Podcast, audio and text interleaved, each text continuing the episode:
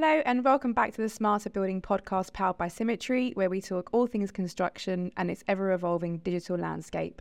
We're very pleased to be joined by Panu Pasanen, CEO at OneClick LCA, on today's show to continue on the topic of sustainability and how we can make it easier for the industry to improve its carbon performance in the built environment.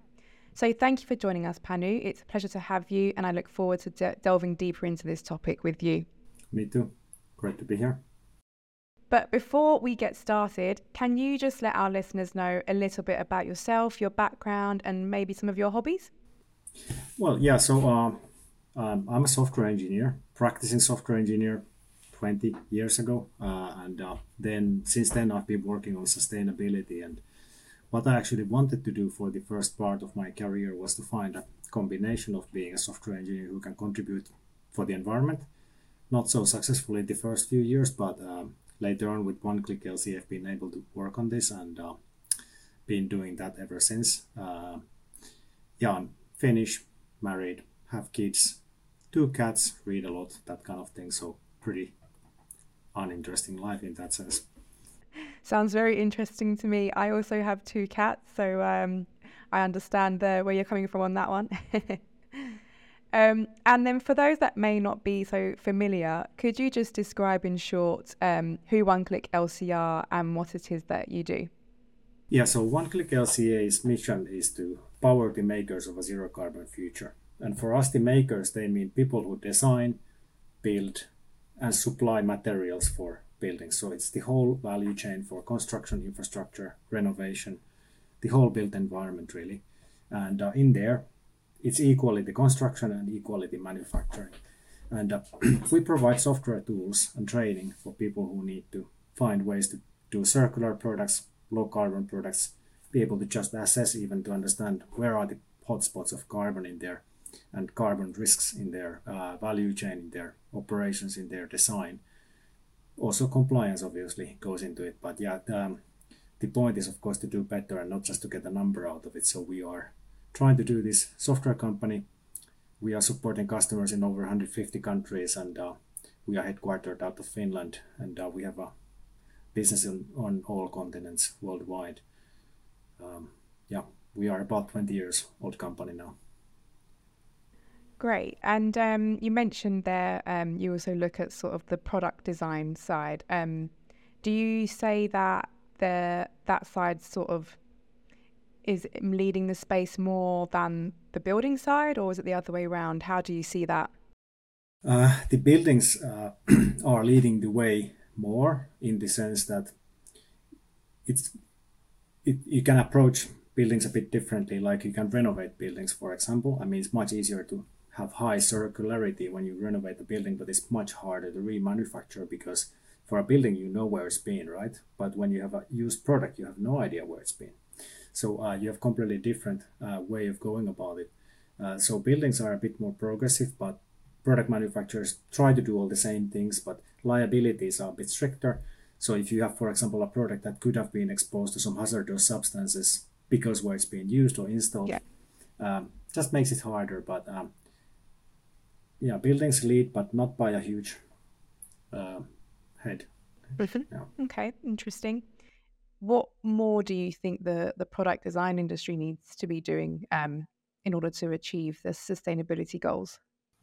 Well, remanufacturing, like uh, it's absolutely necessary that the share of materials which are manufactured first time declines, and the remanufacturing becomes more uh, important share. So um, design for disassembly is of course something which ultimately designers need to be supporting, but this requires also a lot from the manufacturer. So standard assembly practices, standard assembly solutions so that you can just put things in and take things out like in Lego building, right? I mean, that's kind of what we need to have in a form uh, so that the share of primary raw material consumption declines over time relative to the pace of construction. I think that's the most important single thing. Excellent. And then just bringing it back um, to the building industry. So as stated in the Bringing Embodied Carbon Upfront report um, from the World Green Building Council, they state that buildings are currently responsible for 39% of global energy related carbon emissions. So, what would you say the key challenges around sustainability in the construction sector are, and what is causing this?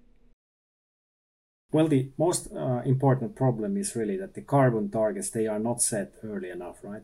So, uh, because if you say um, build me a building quickly, cheaply, I mean, you can get probably both of those, but you cannot get low carbon in, into it without having asked for it ahead, right?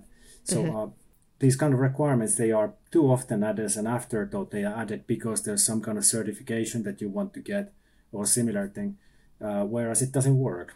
So uh, to get the best outcomes and without having you know cost implications that are negative cost implications, you need to plan all of this in. So you need to do it systematically and uh, run a whole process. So then I guess that leads to the next point. Um, increased cost is always one of the major factors cited as slowing the adoption of sustainable construction processes. Um, so I see that you work with government bodies on drafting regulations and policies to achieve cost effective and durable carbon reductions.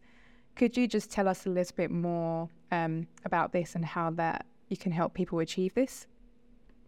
Yeah, so uh, uh, I think the most important thing to understand about the uh, cost efficiency in low carbon construction is that you can achieve it even at cost with cost reductions if you do it early enough because you can then actually strip out things from your plan because there's a lot of things that are done in a standard manner and then when you do them in a more sustainable manner they are often material efficiencies that you can bring to bear and that brings down the cost uh, whereas then when governments are involved yeah we do indeed support governments on policy making and uh, we incidentally also help to write some regulations and set benchmark values for uh, carbon limits. But uh, from government's point of view, they are usually limited to what the regulatory system um, allows.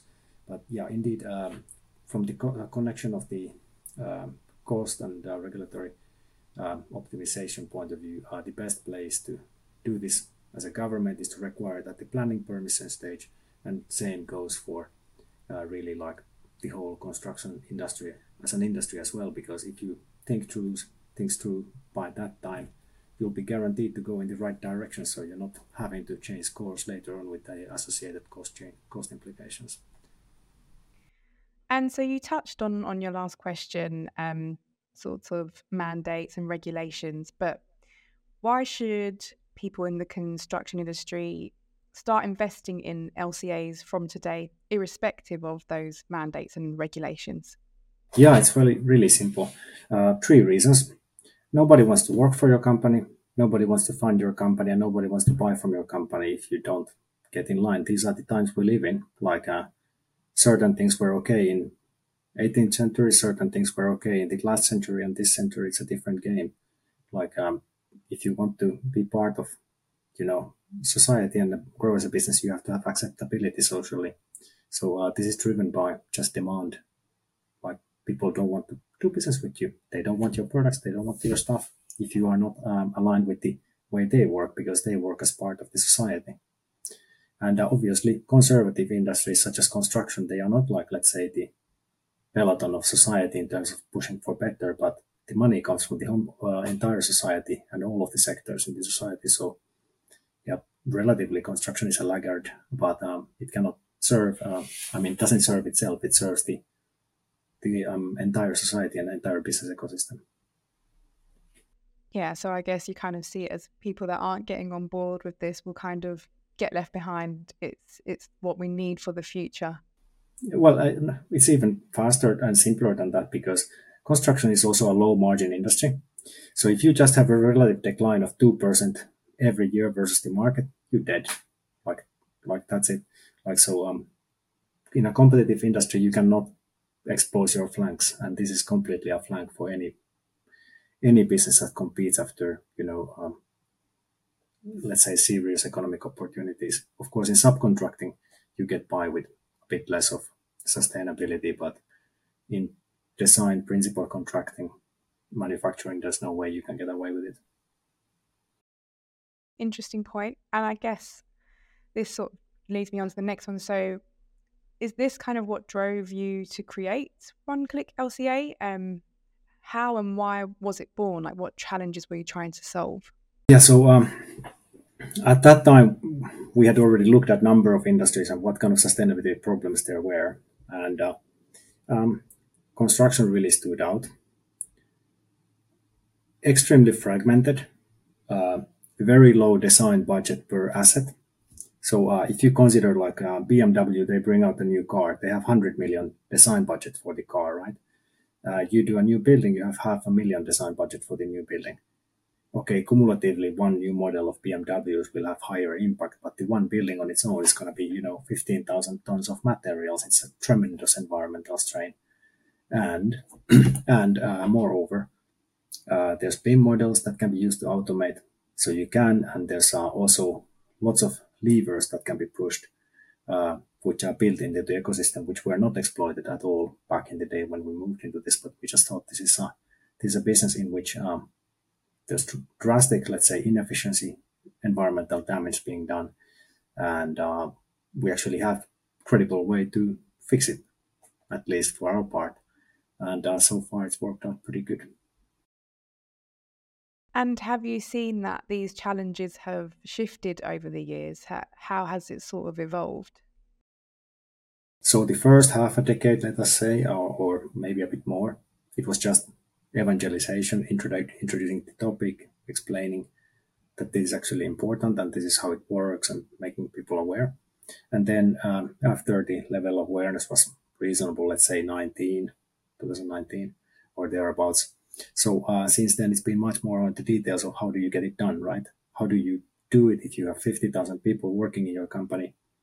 Where do you start? I mean, you cannot get 50,000 people doing low carbon all at once. You have to make deployment plans and training plans and uh, just sort out really a lot of um, implementation problems. And uh, of course, it's become much more heterogeneous. So we did a study in 18 um, about um, the different standards and regulations. And we found, I believe, 105 or so different standards, regulations, and uh, certifications, which included life cycle assessment. We haven't rerun the study now, but if we were to do so, I would think we would find three, 400. So, uh, like, it's just um, growing very organically based on the awareness that was built in the past decade. Yeah, excellent. And then just going back to you a little bit, um, so we can see that you're on the technical advisory committee for the Carbon Leadership Forum. Could you just tell us a bit about what that involves and its goals, and maybe how it also links to what you're doing today? Yeah, so uh, Carbon Leadership Forum is an American NGO, part of University of Washington. Uh, used to be. Now it um, is more um, set up as an autonomous body, and uh, the idea being uh, there is that to, to bring about the awareness. Uh, America is a latecomer in relative terms in this uh, in this field, and uh, bring about the data and tools for people to, to be able to work on uh, sustainability and uh, low carbon construction. And in the technical advisory um, committee, then we of course review different kinds of policy positions. The Carbon Leadership Forum looks to bring bring forth and consultations relating to the government, government uh, policies and similar things. That's mostly it. And uh, yeah, I mean, it's very important work um, in the sense that huge population, huge construction industry in the US, and uh, of course, it has to be done locally. This is fundamentally a local industry everywhere. Great. And so you kind of said um, the US is a bit behind on that. And we can see maybe like where you're from, Finland, are kind of leading the way in this space and will, as a country, be carbon negative by 2040. How, how does that make you feel? And what are the differences you see in adoption of tech to drive emissions reduction from country to country? Well, um, yeah, I mean, Nordics are ahead in digital construction in general, not just adoption of LCAs and that kind of things. And of course, the society here is more attuned um, to sustainability in general. So, um, if you then look at the US, it's a bit unfair to say that US is a relative laggard because West Coast and East Coast are, you know, quite progressive in some parts, but just it's the part in the middle that's not. So, um, but anyway, yeah. going to that, um, we have seen the uh, LCA basically follow on the back of BIM. Uh, I think is um, also just about modernization of construction industry. So, I mean, they have to get used to using tools in the businesses business before they can adopt things at a large scale. And uh, um, let's say decade after BIM, you get LCA in the system. Are there any other countries in the Nordics that um, are doing particularly well in this space that we could um, hear a bit more about? Yeah, so um, yeah, we work with Norwegian government since quite a long time. So all the government projects are working uh, with one click LCA. They have a unique process where they actually start before the site selection already to consider the climate impact. So they quantify the impacts of the sites, they consider the impact of new build versus retrofit, they build, quantify impact of transportation of people and all of those things with one click LCA like very early on. And then they move into pre-design, target setting, and on through every every stage of the project up to two years in post completion. And they are extremely successful and uh, they hit their target. They beat their you know uh, reference values by over 30, 40% on the entire mass of hundreds of different projects. Um, and it's only possible because they have a system and they enforce it throughout the whole uh, pipe. But they start early enough because they don't do wrong choices in the beginning. That's how uh, how they are successful with it, and they have the discipline to do it, obviously. And do you think that is replicable across other countries as well? Yeah, anybody who can be bothered will be able to do it. It's just laziness, uh, or of course, lack of priority in a, in any public organization for for not doing it. And I guess if it's um, not legislated, it's also quite difficult for people to be bothered in a sense, isn't it? Um, so that's quite a tricky one to to get around. And I guess from from the UK's perspective, BIM has been quite a, a slow adopter. So where where do you see the UK on on that spectrum in ter- terms of um, LCAs and things like that? Uh, well, um, UK is a bit of different animal in the sense that so much of the uh, finance flows for the real estate industry come from the UK. So uh, and much of that goes to central London. So um, it's not just like UK construction industry and London construction industry; they are kind of in some way a different mm-hmm. animal. But because London is so over uh, represented, it's actually doing quite good. Like uh, in the sense that the requirements they are coming, they come from Greater London Authority, they come from the boroughs, they come from the investors. Nobody wants to touch stuff that's you know brown. Uh, so um, and um, the fact that there's also a large design and engineering export base, like all these large companies, they export a lot of design know-how, like Foster and Partners and WSP and AECOM and whoever. Um, they do have a um, competence. So in that sense, UK is doing good insofar as this part of the market is concerned At the local level, there's still a great way, um, great deal to do. And uh, to that end, I think um, other cities in the UK will adopt uh, or end up creating similar things to Greater London Authority's policy to, you know, to level up in a way. And this leads on nicely uh, to the next point, actually. Um, so it's also said that carbon emissions released before the built asset is used will be responsible for half of the entire carbon footprint of new construction between now and 2050, which is actually threatening to consume a large part of our remaining carbon budget. So, what do you think needs to be done to prevent this?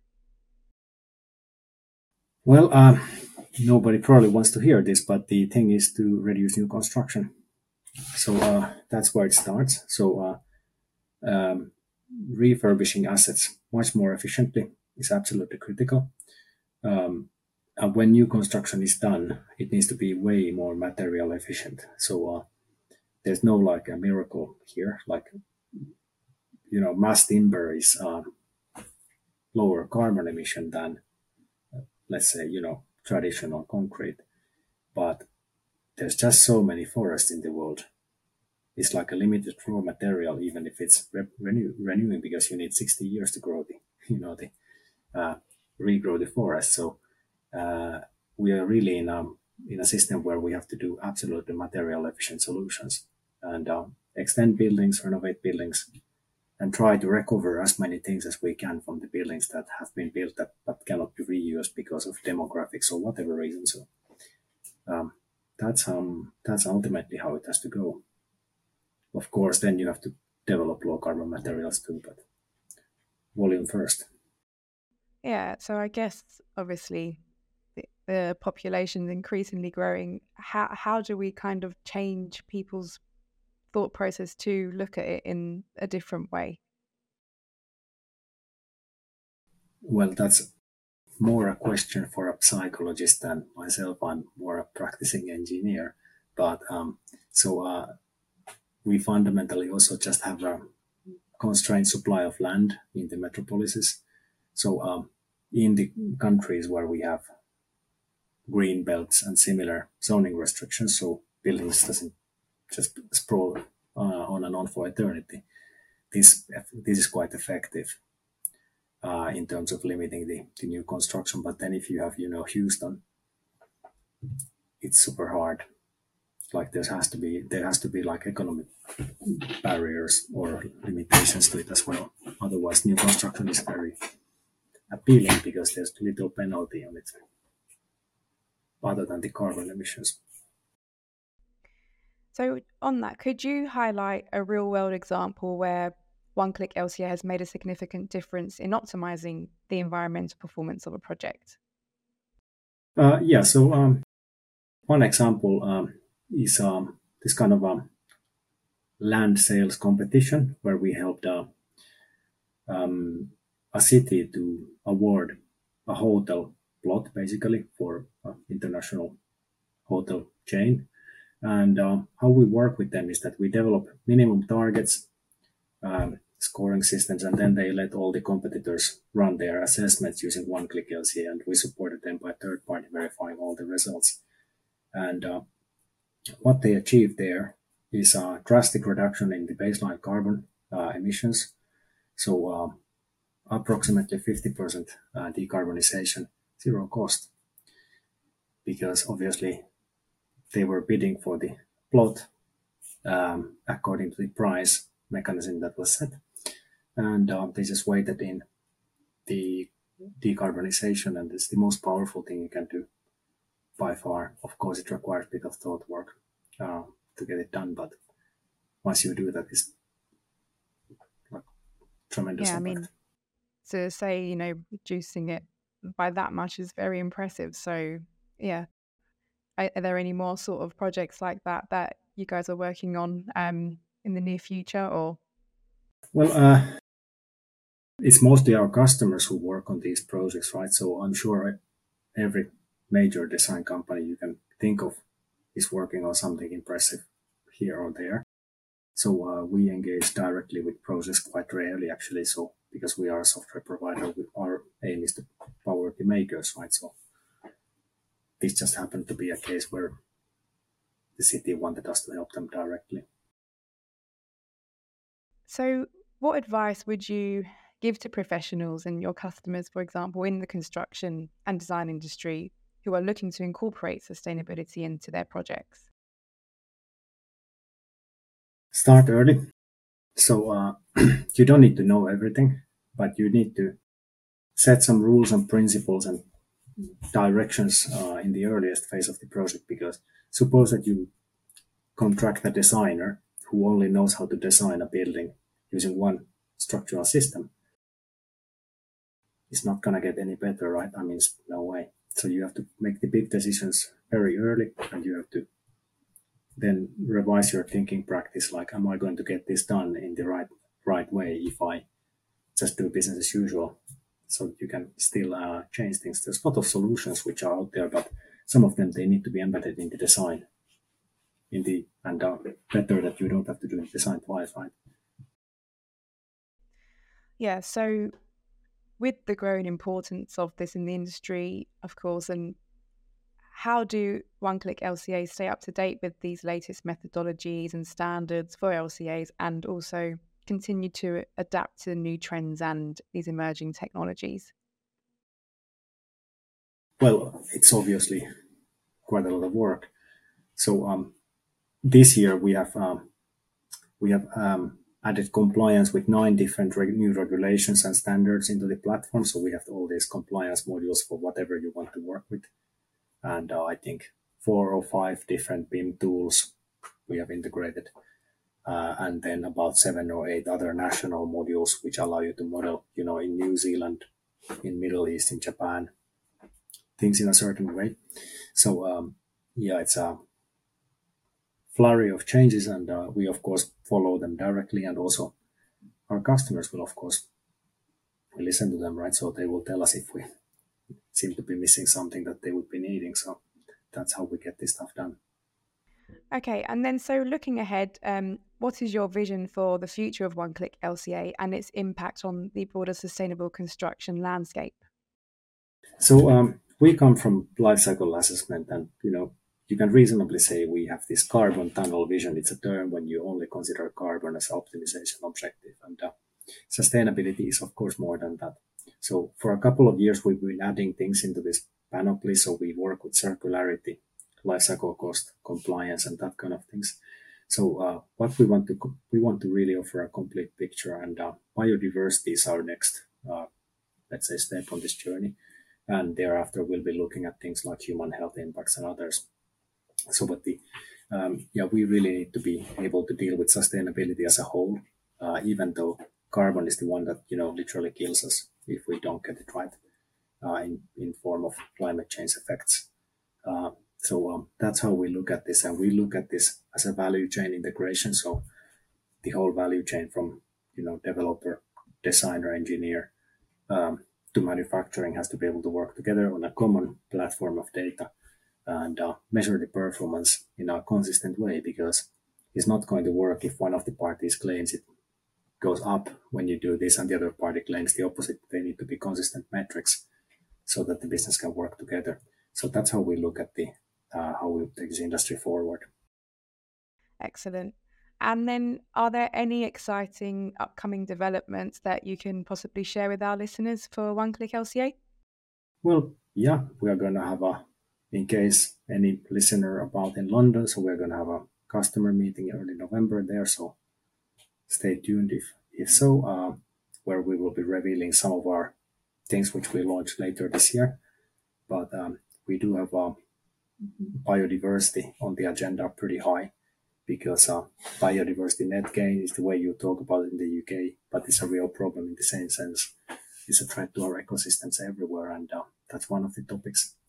Um, and um, concrete environmental product declarations, they are another. So that's um, tremendously important raw material, and um, we need more data and better quality data, most of all, uh, for making better decision about where we buy our concrete. So those are two things on which we will be uh, launching new offerings in a very near term future, as well as mechanical, electrical, and plumbing sector. So maybe more subsector of the AEC.